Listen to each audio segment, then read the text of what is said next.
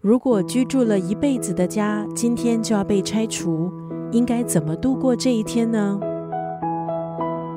今天在九六三作家语录分享的文字出自这本绘本，台湾作家张子君的作品《今天 Today is the Day》。绘本的主角是一位独居的老奶奶，而张子君创作绘本的灵感其实源自于他在英国念书的时候看到的一则社会新闻。新闻中有一位老奶奶，她居住了一辈子的房子即将被拆除。必须让路给霸级连锁超市建仓库，拆迁这个议题并不新。作者张子君就借由这本绘本，利用温柔的色调、简单的文字，带我们进入老奶奶的家，这个她细心维护和她相伴一辈子的家。绘本的画面情绪平稳，却让读者深切感受到不舍还有无奈。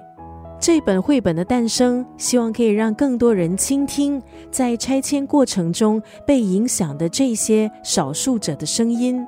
他们是不是在拆迁的过程中受到合理公平的对待？今天在九六三作家语录就要分享这部绘本《今天 Today is the Day》当中的这一段文字：人终其一生追寻，从来不求结果，只是为了证明。往事在心里存在过。这部绘本诉说老奶奶因为都市更新计划被迫要搬家的故事。社会快速的发展进步，我们是不是忘记用更温柔的眼光来看待土地、建筑和居民之间的宝贵连接呢？今天在九六三作家语录分享的是台湾绘本作家张子君的绘本。今天，Today is the day。当中的这一段文字：人终其一生追寻，从来不求结果，只是为了证明往事在心里存在过。